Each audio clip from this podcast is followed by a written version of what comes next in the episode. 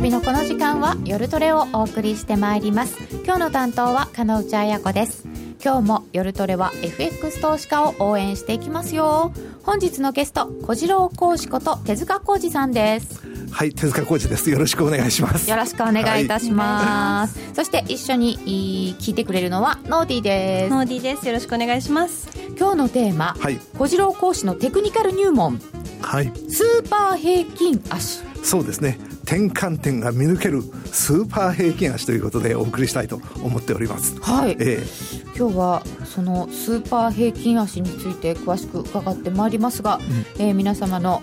ご質問ご意見などなどツイッターで随時受け付けております。取り上げてお答えしてまいります。皆さんと一緒にトレード戦略を練りましょう。それでは今夜も夜トレ進めてまいりましょう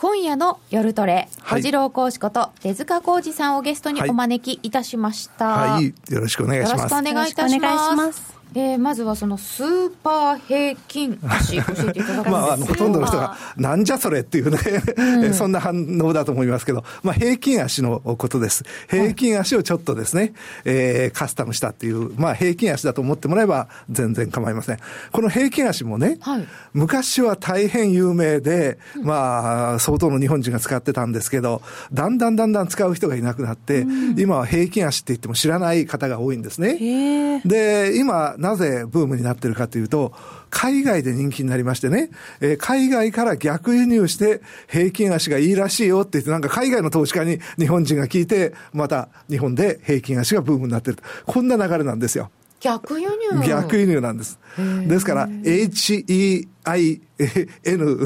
え KIN ですかね。それに、えー、それに、あ平均足をローマ字にしたそうそう。それで検索してもらうと、海外のサイトが山ほどある。日本の平均足のサイトより、海外の平均足のあのサイトの方が多いかもしれない。そのまましかも平均足って言ってるっていうのが不思議ですね。そうそうそう。平均足ってことですね。そうそうそうそう。いいね。へえ、面白いな、うん、でも、この平均足っていうのが、はいはい、そもそもどんなものなんですか？そうですね。まずちょっとですね、あの、現在の、まあ、ここ直近の価格変動ですね。うん、1時間足で、これ2日ぐらい前までですけれども、上がったり下がったりでもうわけわかんない動きしてますよね。うん、えー、何か、あがね、発言があると、すぐ上がったり下がったりというね、今日も多分そうだと思うんですけれども、うん、えー、こんな動きしておりますけど、実は大きな流れを見ると分かりやすいっていうね、えー、ことを言われております。後でちょっと、移動平均線大循環分析の話もほんのちょっとだけしたいと思ってるんですけども、これ、あのね、FX プライムさんのプライムチャートで出した、えー、これは米ドル円の月足チャート。月足月足チャートなんて見てないよって方が多いんじゃないかと思いますけど、月足チャートを見ると非常にわかりやすくてですね、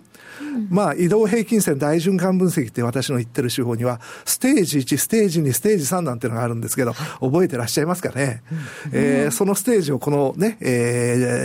チャートの中に入れますと、ステージ1から2、3、4と来て、5、6と来て、1になって上昇して、上昇して、今2、3とね、えー、全くあの、対局取るのが非常にわかりやすい、ね、えー、こういったような状態になってます。で、現在がもう大きな節目だってことは、はい、もう皆さん、どなたでも為替をやってる方はお分かりだと思いますけれども、100円ということをもう一回整理してですね、まあ、はい、どなたも知ってることの整理ですけれども、これちょっとあの、8月が終わったところなんで、8月区切りで1年間をですね、えー、こう切ったチャートなんですよ。で、8月区切りで1年間をね、えー、切りますと、最初の2012年8月から2013年の8月までは上昇の1年、そしてその次の1年がもみ合いの1年、うん、その次の1年が上昇の1年、その次の1年がまあね、えー下下落っていうか円高の1年ということになるわけですけど。え、8月8月で1年動いてるんですかそうなんです。で、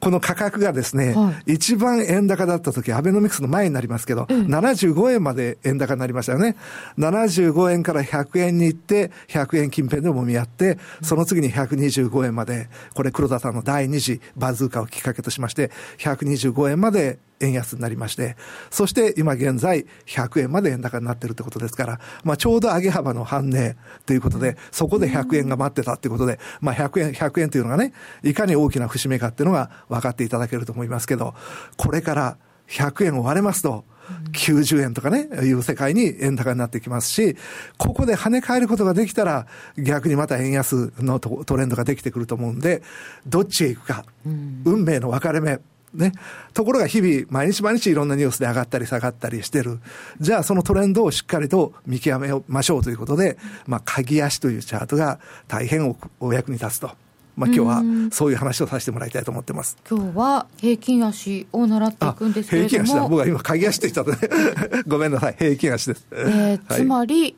今日はトレンドを見分けられるようになろうということですね。はい、そういうことです。はい。えー、今、大きな流れでは結構分かりやすかったよっていうことだったんですけど、そうですね、あの月足で流れが分かりましても、はいはい、なんか日々の売買はしにくいんですけど。おっしゃる通りです。おっしゃる通りなんですけれども、はい、やっぱり対局トレンドってものを意識して、対局トレンドに沿った売買をするってことは非常に大事で、えー、大きなトレンドが円高の時にね、はい、えー、円安の方向に仕掛けても、そうは取れませんし、やっぱり流れっていうのは大事ですよね。で、今度出したのは5ドル円の1時間足チャートってちょっと出してみたんですけどね。はい、えー、やっぱり上がったり下がったりして非常に分かりづらい。ね。うん、で、えー、平均足、ね。平均足チャートをちょっとこれにつけてみますから、平均これが普通の5ドル円の1時間足、はい、まあ、ローソク足、そうですね。そしてこれが平均足になるとどうなる、はい、こんな感じになるんです。ね。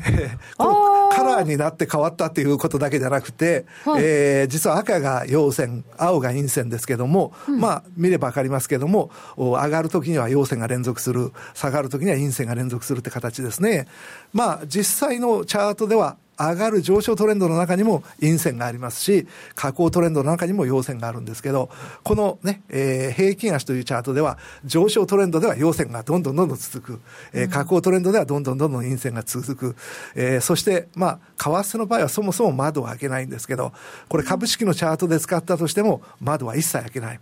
窓ない窓がない。窓がないチャート。ということで、まあ、非常に分かりやすい。ですからトレンドが分かりや分かりにくくなったら、鍵足を出してみると、今現在がどんなトレンドかってことが分かるっていうですね、まあ、こんな感じのチャートなんです。赤いのがずっと続いてるところが上昇トレンドだな、はい。はい、そうです。っていうふうに理解すればいいんですか、はい。で平均足って分かりやすいですね。非常に分かりやすいんです。ですからこれ使わないともったいないと思ってですね、これあの FX プライムさんのプライムチャートにちゃんと平均足ってあるもんですから、うん、えー、ぜひ皆さんにはねこれを見ていただきたいなとこう思います、うんで、ちょっとこの平均足の見方を、もうちょっと詳しく、3点だけなんでね、えそんなに難しくはないんで、ちょっとお教えしたいなというふうに思ってるんですけども、はいまず平均足チャートの分かりやすさ1点目、ね。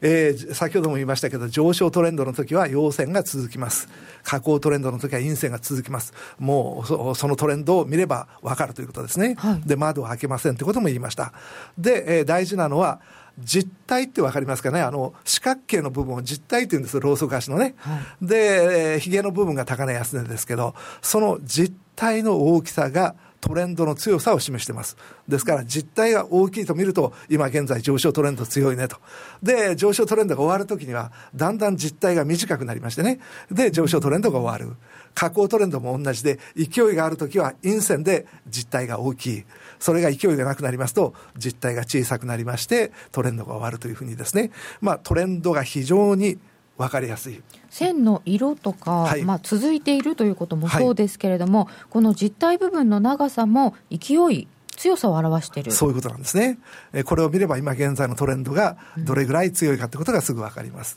うん、例えば、はいはい、今ここにあるこのチャートですと、はい。はい、この一番右端に来ると、なんかもうすごく短くなってますよね。そうなんです。これはトレンドがもう上昇トレンドが終わりだってことが分かるわけですね。でこれが長い間はまだまだ続くなってことが分かるんで、えこれを見ていただくと分かると、うんじゃあ次へ進めます。えー、2番目、ね。えー、ヒゲなんですけどね。ヒゲ。えー、ローソク足にヒゲってありますよね。はい。で、これ、まあ、ローソク足ある程度分かってる方だったら、すぐ分かっていただけると思いますけど、通常のローソク足は、上髭があると、どちらかというとその後下がりやすい。下髭があると、その後上がりやすいっていう性質があるんです。ですから、天井圏の、えー、上髭はもう天井、その後下がるよっていうふうに分析しますし、一番底根圏で長い下髭あたりが出ると、もうそこでそこだねっていうのが、通常の、一般的に、ね、ローソク足の話なんですけど、はい、この平均足チャートは非常に分かりやすくて、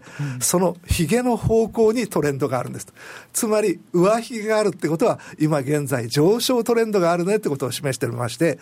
下髭があるねってことは下降トレンドがあるねってことを示してるんです。そして、上昇トレンドの時には、上髭だけで下に髭が出ません。下降トレンドの時には下髭だけで上に髭が出ません。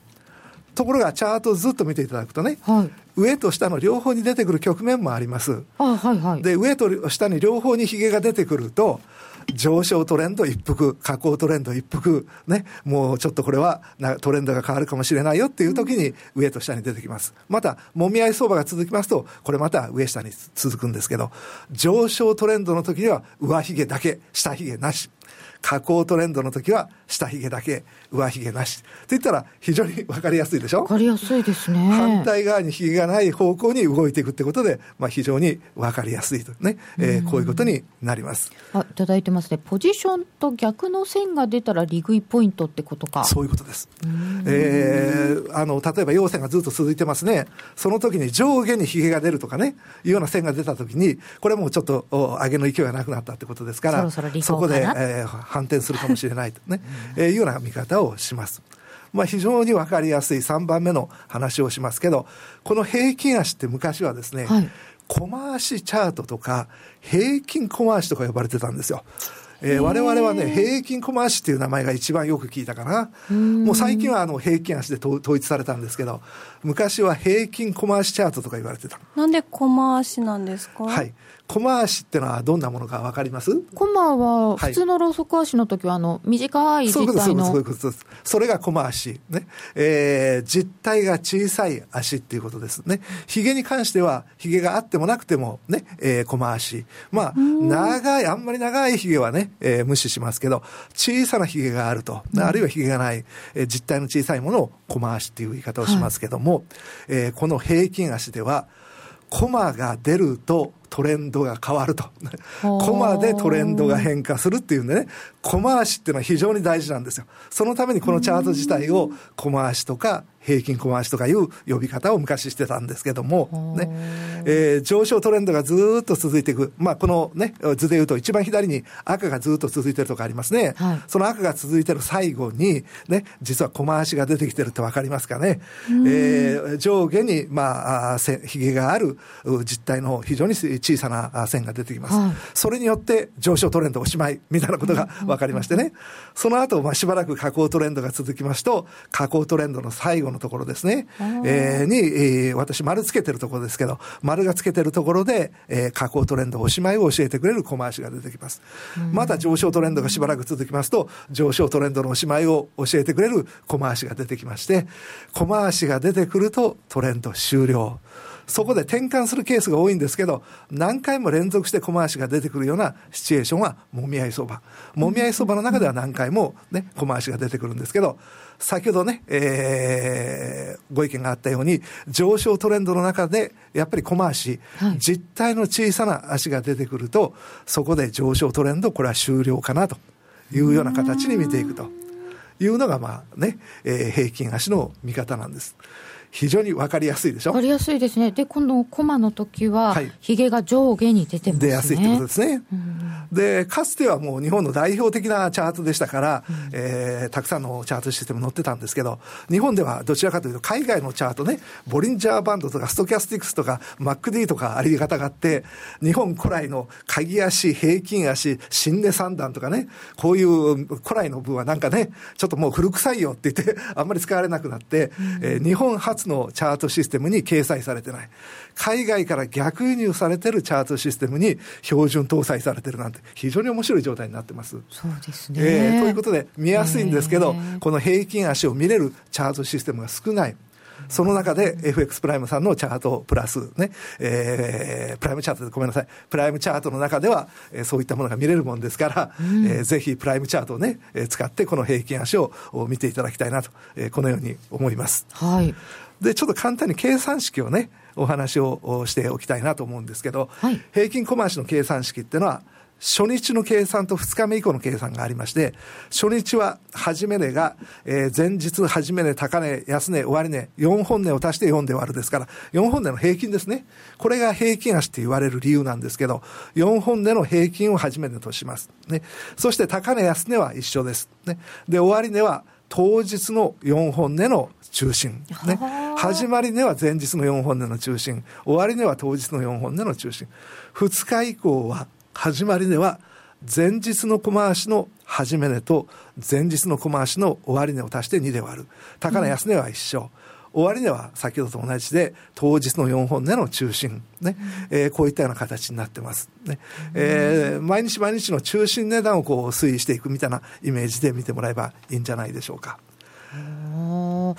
面白いですね、前日の4本値の中心が、初めになっているから、えーまあ、前日の小回しの、はい、えー、最初と最後のところの真ん中が初めに、はい、とするとね、窓を開けないっても当たり前の話でしょ。ですね。ね。で、FX でも大変あの有効なんですけど、うん、特に株式投資なんかやられてる方ね、窓で大変苦しんで、窓がいっぱいあるためにトレンドが分かりづらいなんてことがあります。ね。うん、そういう方、実はこの小回しを使うと、いっぺんにトレンドが分かりやすくなると。ね、えー、こういうような状態になっております。これでなんかあの普通のローソク足と微妙に似てて、ちょっと違うなと思ったんですが。はい。はいええ。うん、あの使う時の注意ポイントは、はい、このあの平均小回し、高値、安値は実際のローソク足と同じですけど、うん、初めの終値が違いますね、はい、ですからこの平均小回しだけ見てても、今日の終値がいくらかってわからないんですよ。ああ、そうですね。ね、これ、もう終値ってのは、1日の4本値の中心になっちゃうから。だから、えー、これは平均小回しっていうのは、実際のローソク足と上下に並べるとかね、えー、そういうような形で見ていただくのが基本になっております。なるほど。はい。いつも考えている終値が終値じゃない、はい、そういうことですね。はい。で、えー、実は先ほどスーパー平均足というね、うん、話をしましたけど、この小回しをもっともっと見やすくしたものがあるんですけども、はい、えー、それ、実は FX プライムさんのチャートで実現できるんで、ちょっとその話をしたいと思っております。はい、これ見てもらいますと、米ドル円の1時間足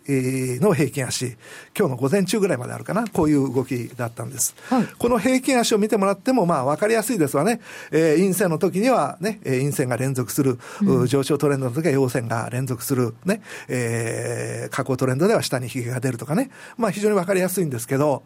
もっとこれを平均足を使って分かりやすくしてみせます。ちょっと次のチャート注目です。はい、これ、これがスーパー平均足です。あなんかスーパー、スーパーってつくだけで豪華な感じしますね。そうですね。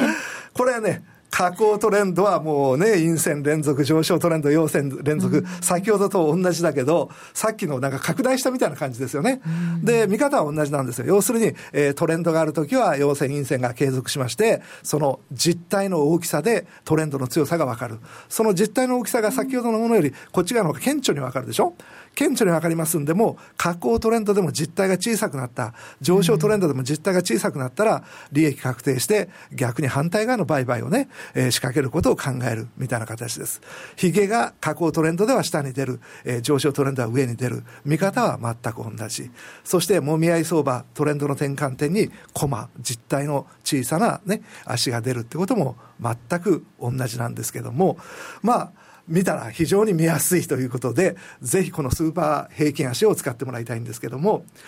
どうやったらこのスーパー平均足が出るか、はい、ここのところちょっとお教えしたいと思います。そうですね。よろしいでしょうか。は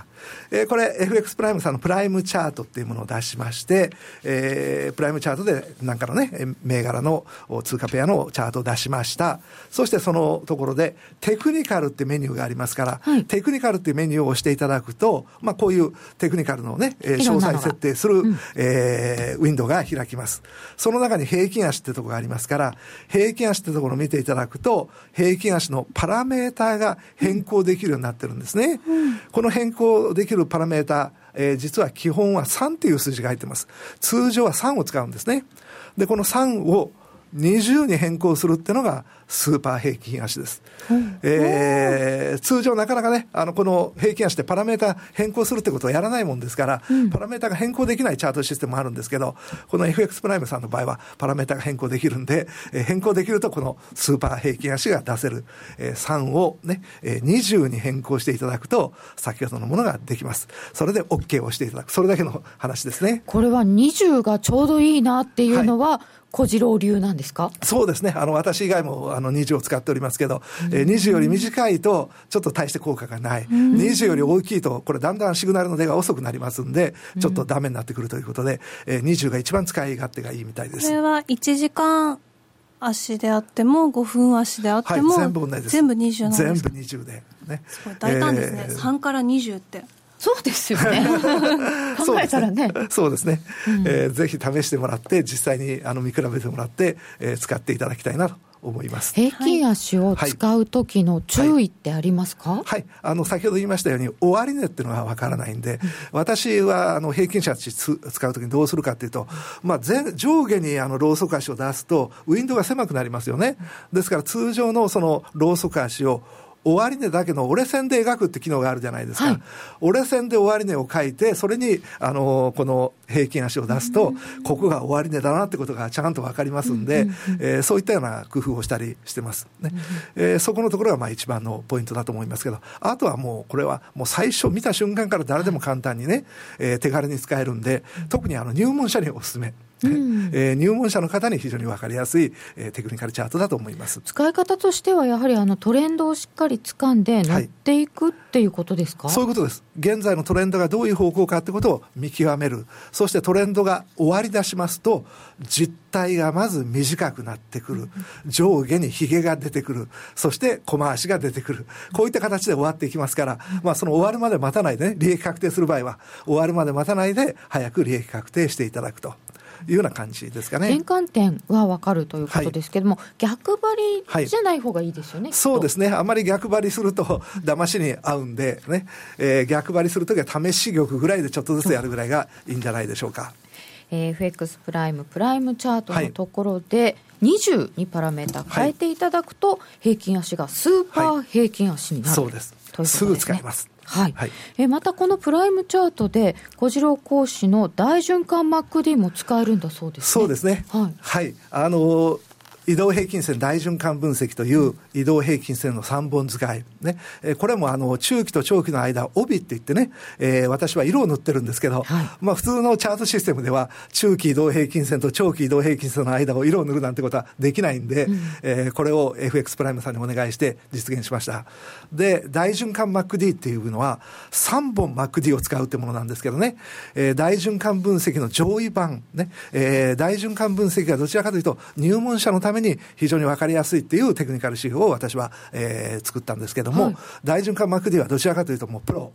プロの方が使うね、えー、ものっていうことで使いました。まあその2つ、まあ両方、えー、この FX プライムさんのチャートで、えー、使えるもんですから、はい、えー、その設定の仕方をね、ちょっと教えてくれっていう方が大変多いんですよ。出るのは分かってるけど、実際にプライムチャートね、FX プライムさんのチャートの中で、それを実現するにはどうしたらいいの？とね、えー、いう話がありますんで、ちょっとそれをお見せしたいと思います。はい、ここへ出てますのが、FX プライムさんのプライムチャートです。うん、ね、で、ここのところにどうやって、えー、テクニカル指標をつけるかというと、上のテクニカルってメニューのところをクリックしていただく。そうするといろんなテクニカル指標がありますけど、大循環分析と言われるのは、この指数平滑移動平均線。これを3本使うんですね。で、ここのところにちょっとなんか下向きの三角形が2つありますけど、これをクリックしますとパラメータが出るようになりまして、はい、3本出すためにはここへチェックボタンを3つつけていただきます。なおかつ帯という、これあの中期移動平均線と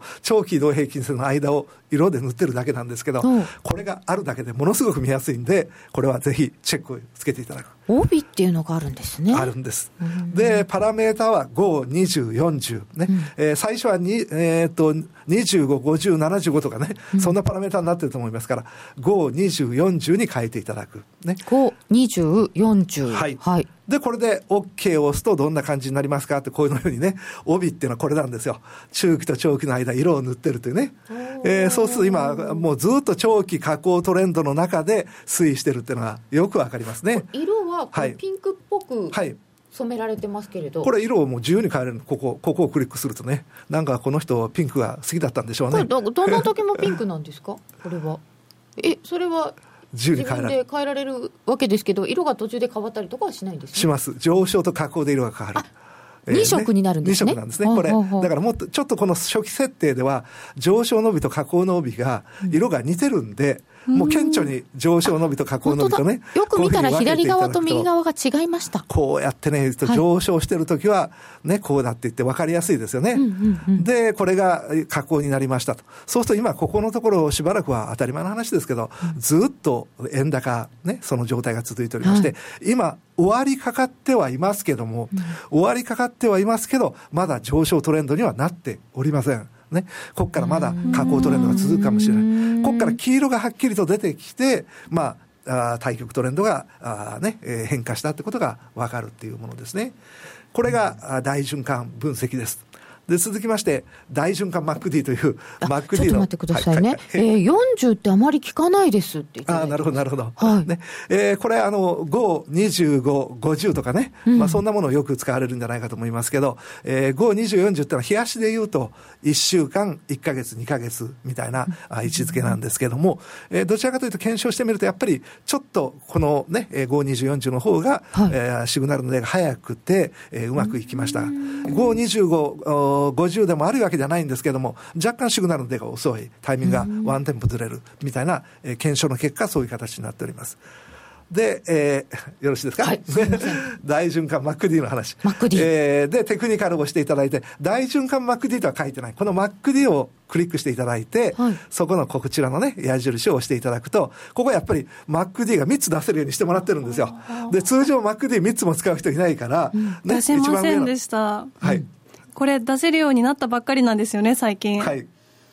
ありがとうございます。で、ここの2番目の MacD にチェック、3番目の MacD にチェック。このシグナルはとりあえずいりません。で、この MacD3 つはどういうパラメータにするかというと、はい、5、20、5、40、20、40って3つなんですね。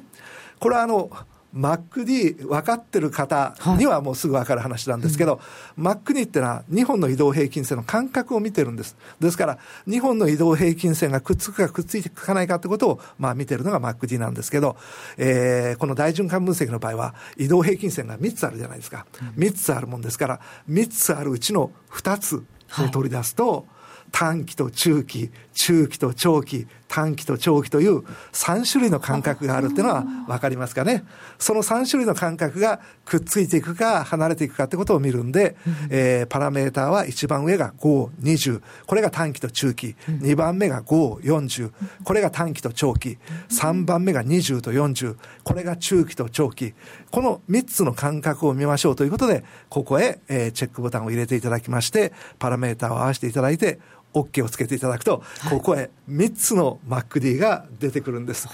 で、3つの MacD って言いましたけど、わざわざ3番目の MacD をですね、縦棒で表してまして、普通は MacD って折れ線でこう描かれますね。はい、わざとこれ縦棒で描いてるんです。なぜこの縦棒で描いてるかっていうと、うん、この3番目の MacD っていうのは、中期と長期の間隔、えー、20と40の間隔を見てるんですね。はい、で、20と40の間隔ってこの帯の間隔なんですよ。この帯が太いか細いかってことを見てるのが、この縦棒で、帯が間隔が広いとこの縦棒が大きくなりまして、はい、帯の間隔が細くなると縦棒が短くなるんですね。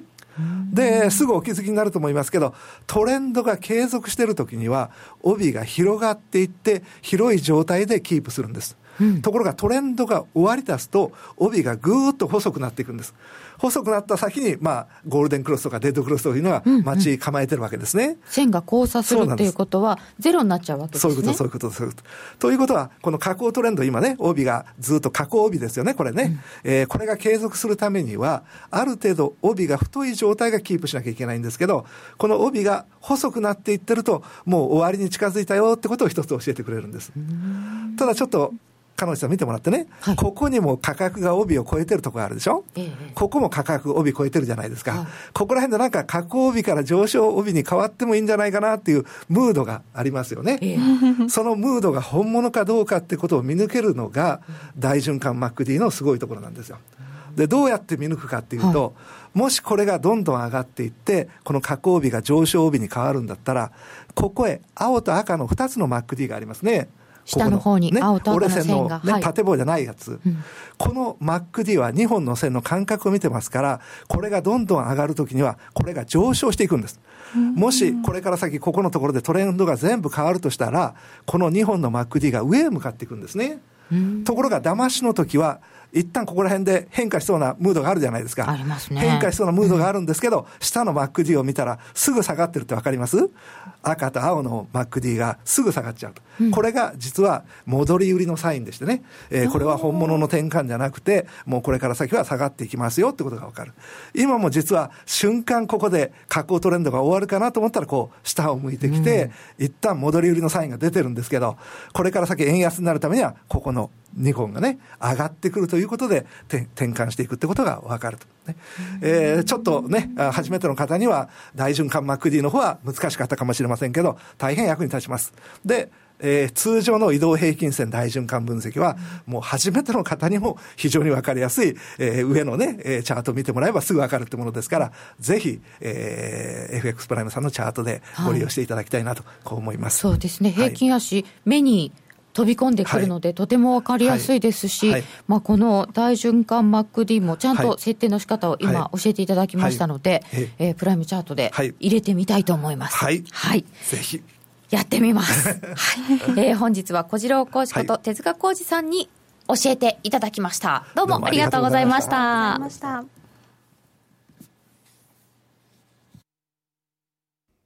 日本を代表する宗教学者木野和義さんが説いた昭和の名講話集「消防現像に学ぶ CD 版」好評発売中。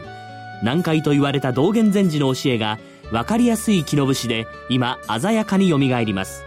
お値段は税込1万6200円送料が別途かかります。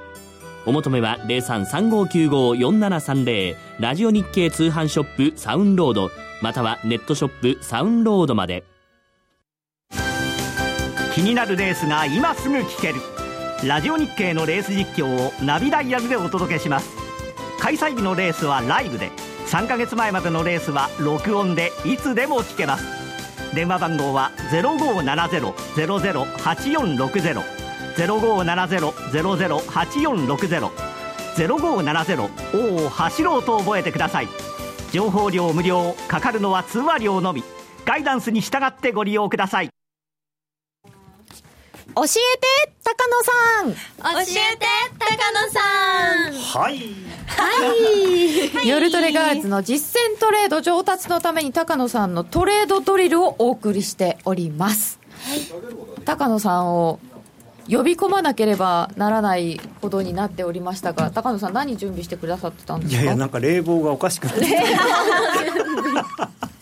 今開けたら実は中がすごく暖かかったってことが分かりました、すごい寒かったんです。スタジオの外は、ね、開けたらすごい風圧が。そうなんか汗で髪がペタって本当に？あそうだった。そりゃ申し訳なかったね。意味えー、さて、えーと、夜トレガールズ実践トレードが始まりますが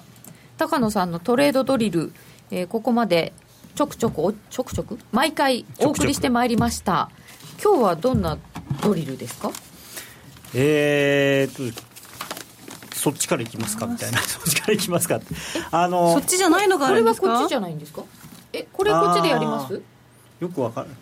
えー、どっちでもいいです、じゃあ高野さんが喋りたいことがあるので、はい、そっち行きます。あはいすいません。あの今週結構まあ上がったり下がったりしたんですけれども、うん、上がったり下がったりしたってバカみたいでまた今日もすごい結構上がったり下がったりしてて、はい、なんかでも今日のあれですねあの、まあ、本田さんがね、あの追加緩和した方がいいとかって言ってあのー、まあ、円売りになってるんだと思うんですけど、うん、夕方っていうか7時ぐらいから。それなんですかね。と他にあんまり材料ないんでただ、うん、あの本田さんは前内閣参与現駐スイス日本大使じゃないですか、で現内閣参与の浜田さんは、えー、とちょっと前に FOMC までは追加緩和控えるべきだっていうふうにおっしゃってるんで。なんかでもそれまた日高さんだっていう話ですよ。本当に言ってないっていう説も出てて。それ言われるとね今日の本田さんも本当に言ってないかもしれない、ね、ことになっちゃうんで、ね、全くですね。まあでも常識的に考えれば、FOMC の前にやって、FOMC でなんていうんですかこうせっかくなんかやってふっと買われた時に FMC がすごい高派なあハト派なこと言ってドーンと落とされたらなんかね手手も足も出なくなっちゃうんで、まあ、普通はまず出方を見てから、ね、まあ、だから今まで割と FOMC が前の晩にあって日銀っていう順番にしてたのが今回だけなぜか日銀が先手なのでやっぱりやりにくいですよね、はい、だからまあちょっとないんじゃないかなと思うんですけど、はい、でちょっとそその日銀はないよね的な動きでここまで来たんですけどね。まあ、日銀はというかあの、まあ、あんまりね、日銀がもうやってもやらなくても、あのー、そもそも日銀が緩和をすることによって、ドル円がこれだけ上がったっていうのは、うん、まあ、過去に上がったっていうのは、アメリカが金融引き締めの方向に動いてるからっていう前提があったんですけど、うん、その前提が、えー、ずっと申し上げてるように、私は崩れてると思ってるんですよね。崩れてる、うん、で今回、えー、今週えー、ISM, の非製造業景況指数という非常に言いにくい。本当だなんか試験にありそう。非正常樹さあみんなで言ってみようか。あれ？ISM 非製造業景況指数。でもこの非製造業と製造業がありますが、はい、えー、直近で出てる方非製造業の方がショックだったわけですか？というかですね、あのー、なんていうのかな、製造これ、まあ、チャートを今見ていただいているように、まあ、確かにあのこの予想、前月の55.5、今月の予想55.5で、それに比べて出てきた数字51.4ということで、うん、1か月のそのなんて下げ幅として、えー、と何年ぶりっていう数字だったんですね。2008年の秋以来です、はい、もう9 8, 8年ぶり。だって2008年ってリーマンショックなんですよ、まあ、そうですね。でそれは抜きにしてもあともう直近のっていうかこのところその53ぐらいで止まってたところを割り込んでるっていうのもあるんですね。この2013年ぐらいから言って、まあ、チャート的に見れば。そうですよね。抵抗してたところ割っちゃったみたいな、抵抗というかサポートされてたところ割っちゃった。ただえー、これ見ていただければ分かるように実はもう ISM のあの製造業あ景況指数っていうのは製造業と非製造業とあるんですけれども製造業に関しては2014年の6月だから2年前、うん、それから非製造業に関しても去年の7月にもうすでにあの高値つけちゃってるんですね。ピークはピークはもう打ってるんですよ。でこれは何を言いたいかというとまあ製造業自体はまあドル高のせいとかっていろんな言い方ができるんですけれどもあとシェールの会社まあそうですね、えー、でも非製造業までこうやって、まあ、直近安値割れてくるような形になってるので、まあ普通に考えるとやっぱりあアメリカの景気はピークアウトしてるねっていう話になると思うんですよね。でそれがなんとかこう6月ぐらいまでちょっと盛り返しかかってたのが、まあ、ここに来て一気にこうズドンということになったんで、うん、ほらねっていう感じで。ほらね。だから、ここで利上げっていう選択は、まあ、その景地高地高地高指標の代表的なものである雇用統計を根拠としてもし利上げをすることがあればですねそれはやっぱりアメリカの景気をさらに悪化させたり、えー、高値圏にいる金融相場で盛り上がっている株をですね水を差すと。でも前回の12月利上げの時って ISM の製造業景況監視数って3回も連続で50割れてそ,、ね、そんなとこで利上げしたんですよね。まあだからね、まあ、不思議なんですけど今度でもその時はまだ非製造業が56とかっていう数字だったんで割と良かったんですけど。今度は要するに両方こう揃ってガーッと落ちてきてるんでまあ普通に考えてやらないだろうと。このグラフでね落ち方見ちゃうと結構ね、うん結構ね。で絶対レベルもね製造業も50割れてるしまあこれ非製造業もあと2か月ぐらいすれば50割れるんじゃないかなっていう。このままいっちゃうとそうなりますよね。ねもう底割れしちゃってますからね。で製造業も結局、この去年の12月から今年の6月にかけてのはこの、まあ、チャートでチャート的に見るとあいい戻しだったねっていう。チチャートの人が見たらこんなグーって直近下がってなトレンド出たみたいな感じですか？いややっぱりやっぱり下げトレンド継続だなみたいな。あとはこの製造業の48割れを待って売り増しみたいな。これだけ指標が悪くても FRB のメンバー利上げ発言やめませんよね。これやるってことなんでしょうか？まあやるっていうかやるオプションを残しておきたいっていうことなんだと思いますねこれであやあのやらないって言っちゃうともう絶対にやれなくなるので、うん、一応ややるやる詐欺しとけば、はい、万が一ややっても、まあ、そんなにそのすぐにはショックにならない。ただ、まあやっぱりないんじゃないかなと思うんですよね。だから12月にあるかどうかもう非常に怪しくなってきたなと僕は思ってまして。ついに12月が怪しくなってきたんですもともと12月怪しかったんだけど、うん、それが客観的にも怪しくなったなと。感情的には怪しかったんだけど。高野さんの年内できない説がなんか補強されていってる感じですか？そうですね。あの数字の裏打ちがされていて、でもここで利上げしてダウ暴落して日経は日銀 ETF 買いで頑張ってドル円は下げてならワクワクっていう人がいらっしゃいます。超低金利から脱出するんだ。債券利回り上がらないとね日銀の ETF 買いだけで日経持ちますかね、ダウがドーンと下がった時にね。分かりませんね、うもう買える株なくなっちゃいますよ、全部買っちゃって。昔そういうこと聞いたことありますね、株なくなるってね。まあ、今ね、日銀と GPIF 足すと、一体何パーセント買ってるんだって話ですからね。そうですね、難しいですね。でもそれ以上に外国人が売ったら下がっちゃいますね。そうですね。まあというかそれがいいのかなっていうのもあるわけですよ、その株式市場の健全なっていう意味ではね。うん、どう考えてもよくはないですよね。なんかますますなんかこう社会主義的な国になってしまうという。うそして昨日、はい、ECB もありました。我がマリオさんのお話があってですねあれマリオに戻ってますねいつの間にかまあまああのー、ちょっとねやっと言ったかと。我がって。我がね。ついてましたよ。だって追追加の刺激策が当面必要ない。もうもうもう失望したドラギさんなんかとかおっしゃっていましたが、ね、マリオさん復権。いやあの僕何ヶ月前かなえっと春ぐらいのオンラインセミナーでもう ECB は追加緩和あまりしないかもしれないっていう話をしていて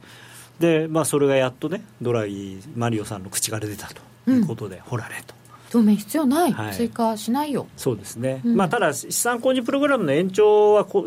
あの協議しなかったって言ってますけど、まあ多分延長はすると思うんですよね、そんな急にあの ECB だけやめると、逆に、まあ、その資産控除プログラムを延長しないでやめるっていうのは、えー、本当は緩和を継続してはいるんだけれども、イメージ的になんとなく引き締めるようなイメージになっちゃうんで。緩和をやめるだけであって別に引き締めでは本当はないんですけどね。アメリカのテーパリングの時みたいな。そうですね。だからそれをすると変なショックが出るので、まあ、それはまあ3月まででしたっけ？そうですね。だからまあ延長はするんでしょうけど、まああのその金額増やしたりとかっていうのはないと思うんですよね。うん、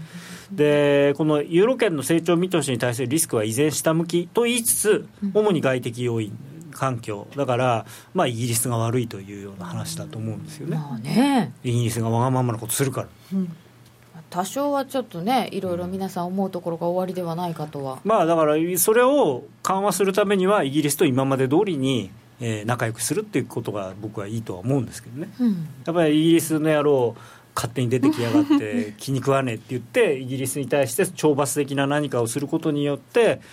EC は自分で自分の首絞めちゃいますからね。そうですよね、うん、もしかすると欧州の方が困るかもしれないって話も、ね、いやと思いますよ。だってその本当に大事な貿易相手ですから、ね、しかも、うん、あのずっと赤字を垂れ流してくれてる国なわけですから EU からあの EC から見たら。イギリスはね。イギリスは、うん、だからイギリス特にドイツがねあの影響大きいですからね。ポンドガールたち何か言いたいことはないかね。大丈夫なんですかね、このままでいやだからポンドはね結構大丈夫だと思いますよ、意外と、うん、意外と。心配するまでもないですかね、うん、だからね結構戻ってるし、うん、であの新しい首相のメイさんはなかなか頑張ってるし。ああ毅然としてますよね、でアメリカもね元はいやいやいや困ったないみたいなこと言ってたけどまあそのなんていうのかな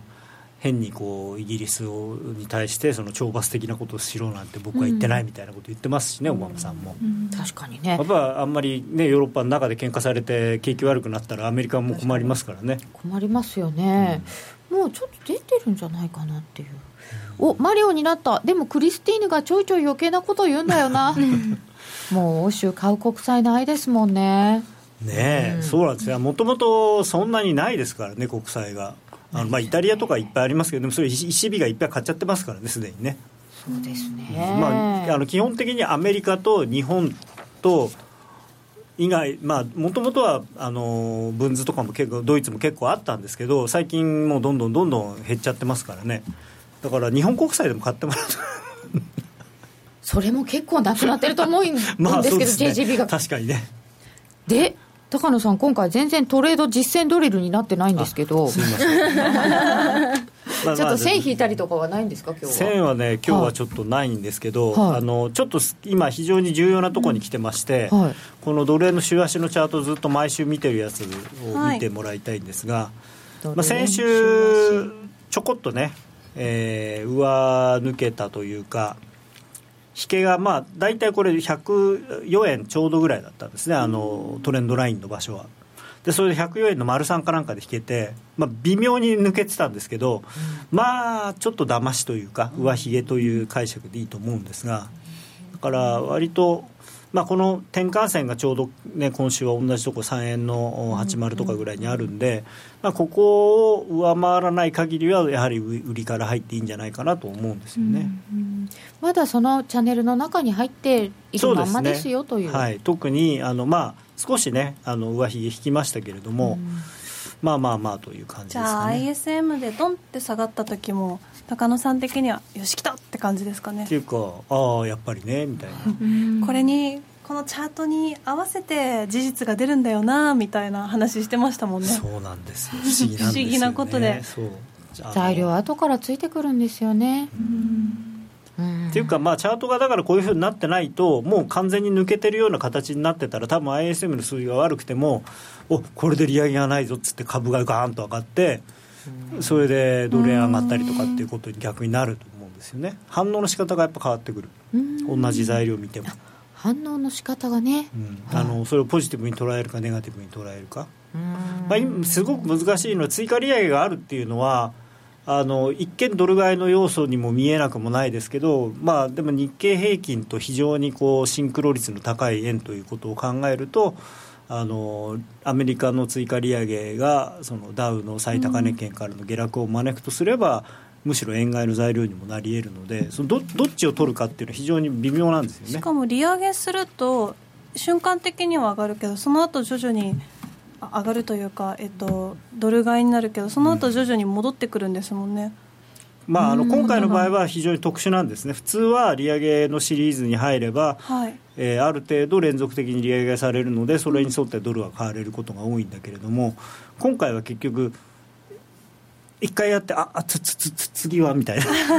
そそそれでみたいな。そこでつまずいちゃってますよね。でしかももうこれ1年も経っちゃうわけではないです。今月やんないと多分12月なんで、うん、あちょうど1年、うん、1年も経ってねもう今更追加利上げですかみたいなね。追加って言いにくいですよねそうそうそう、ね、なんか新しいシリーズ。うん。2回目なんですよこれ。えっ、とボストン連銀の総裁アメリカ FRB 利上げを待ちすぎればリスクが増大と述べている模様。現在1ドル102円88銭近辺となっています。ではお知らせです。約定力で選ぶなら FX プライム by GMO レートが大きく滑って負けてしまった。システムダウンで決済できずに損した。などのご経験がある方は、ぜひ FX プライム by GMO のご利用をご検討ください。FX プライム by GMO なら多くの勝ち組トレーダーが認める約定力と落ちないサーバーで安心してお取引いただけます。現在ホームページでは勝ち組トレーダーへのインタビュー記事を公開中。億を稼ぐサラリーマンや3億円稼いだ20代トレーダーに自身のトレードの極意を語っていただいています。今すぐ真面目に FX で検索を。株式会社 FX プライムバイ GMO は関東財務局長金賞第259号の金融商品取引業者です。当社で取り扱う商品は価格の変動等により投資額以上の損失が発生することがあります。取引開始にあたっては、契約締結前交付書面を熟読、ご理解いただいた上で、ご自身の判断にてお願いいたします。詳しくは、契約締結前交付書面等をお読みください。あのロングセラーラジオソニー EX5M2 好評発売中。高級感あふれる大型ボディに大口径スピーカーを搭載。短波放送のほか AM、FM も受信可能です。乾電池 AC アダプター付きで税込1万8360円。送料が別途かかります。お申し込みは03-3595-4730ラジオ日経通販ショップサウンロード。またはネットショップサウンロードまで。CD 金井さやかの90日で仕上げる TOEIC テストステップバイステップコーチング好評発売中。500分にも及ぶ音声ファイルとボリュームたっぷりの PDF ファイルを1枚に収納。しっかり確実にテストに向けた指導を受けることができます。お値段は税込5400円。送料が別途かかります。お申し込みお問い合わせはパソコンスマートフォンからラジオ日経ネットショップサウンロードまでどうぞ。高野康則の今夜はどっち？このコーナーは真面目に FX、FX プライム by GMO の提供でお送りいたします。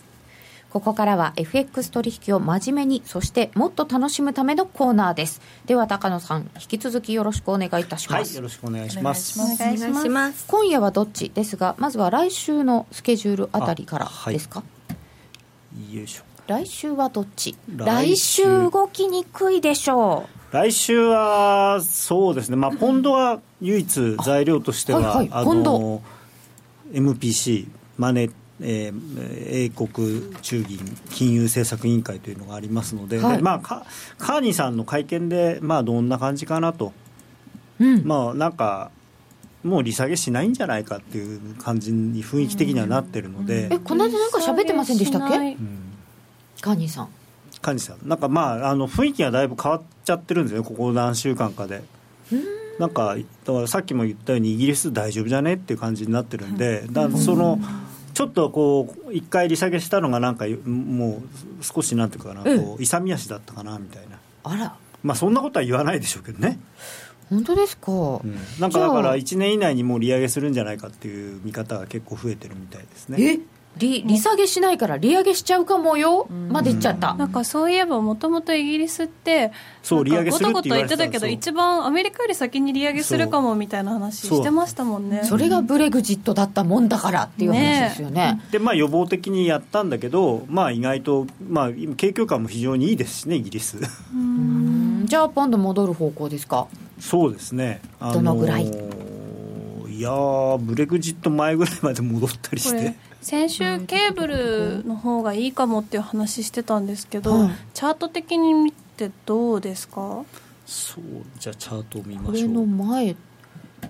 ポンちょっと今短い短い話をする用意をしちゃってたんでちょっと。あ6月24日の前で158円。あポンド円ね。はいポンド円円はねちょっと分かんないんですよね。ドル円が今非常に難しいところにあるんで、うん。だから、まあ、1.44とか1.4とか今1.32とかです33ぐらいですけど、はい。1000ポイントぐらい上がるかもしれないですよね。ほまたポンドほポンドルで言うと1.48ぐらいだったんですよねあの前って、そう。あ1.5はつまあまあ。かけてんのか、そこはまあまたちょっと、あのー特別高いですけど、まあ、はい中心値としては1.44とかうん。ぐらいですよね、ここ、1.44その2月、3月、4月、5月ぐらいの、まあ、もみ合いの中心うが。だそそこまで一気には戻らない。ん。だんですねこれね。うんそうですね。うん。ずっと揉んでたんですよ。あのブレグジットっていうか投票があるんで、はい。買うに買えない売るに売れないみたいな。で去年そうですね。今年に入ってずっと動いてなくてドーンときたんだけど、まあ、この1.35とか抜けてくると意外と、まあちょっとね、あのー今月入って1回そこで止められましたけど抜けたら意外とスーッと500ポイントぐらいは戻りそうですよね。先週もそんなお話でしたっけ？で円絡みが面倒くさいから そうででした。ケーブルの方がそうなんかいいかもっていう話を、そっかそっか引き続きじゃあポンド、ドルで。面白いですね。であのー、まあちょっと皆さん向けのお話としてはですね、はい、あの短期のトレードをやるときに意外と僕この MACD って好きなんですよね。であのこれ10分足の MACD 例えばポンド円なんですけどこういうのでもね意外とこうこの直近のところみたいにこうやって一回こうシグナルと MACD がこう離れてってそれで急激に寄ってきてドンとこうクロスする時なんていうのは意外とだから今だったら売りたい形なんですよこれ。これ本来は MACD ってこのゼロのラインが非常に大事なんですけど、あの定義的にはね。でもただ実際に使ってて思うのはこのゼロのラインから離れてるところで、はい、あのこのクロスがしかも割とこう角度をつけてクロスすると、結構取れることが多いんで。あのこう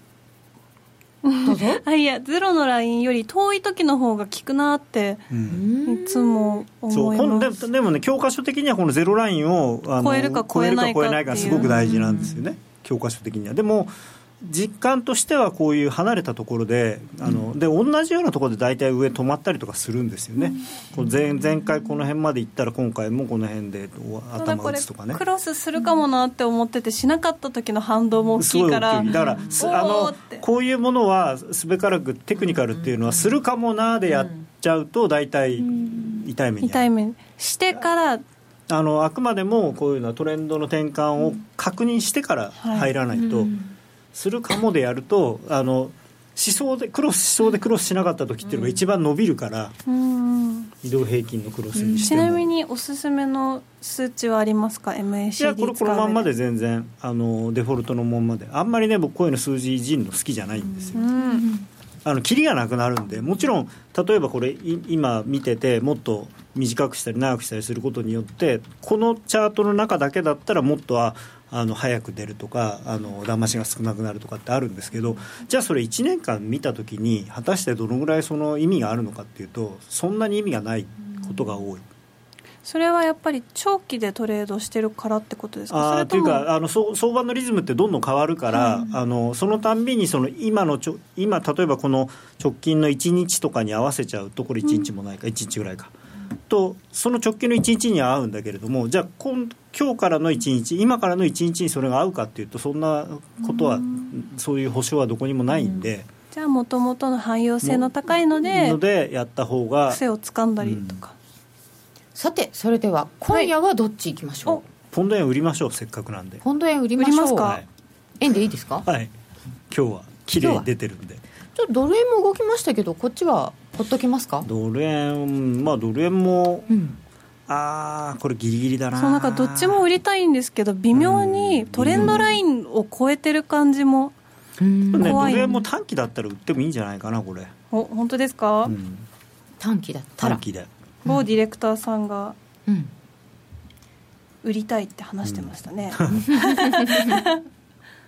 いやもともと僕ドル円はなんか先週のそのちょっと騙しみたいになったところで1回上終わったんじゃないかなと思ってるので、はい、4円台、まあ、ちょっとねその4円を超えて買ってったのが余計だったんでその分、うん、あの下げるのも早かったですけどね1円台まで。ただ今回もそのまあ、まあ僕はまだ気が付いてない材料があるのかもしれないですけどこの本田さんの話だけでもし買ったんだとすると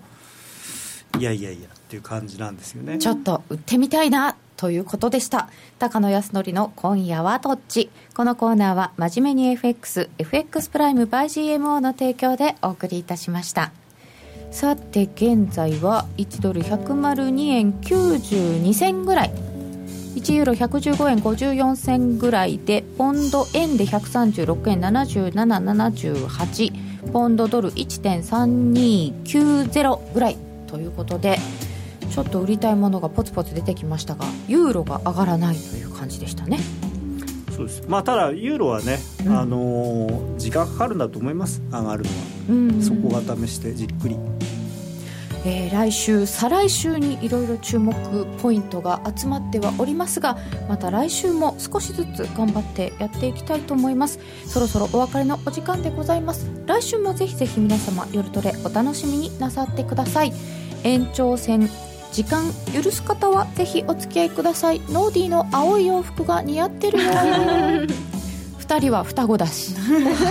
それでは皆さん今日はこの辺で失礼いたします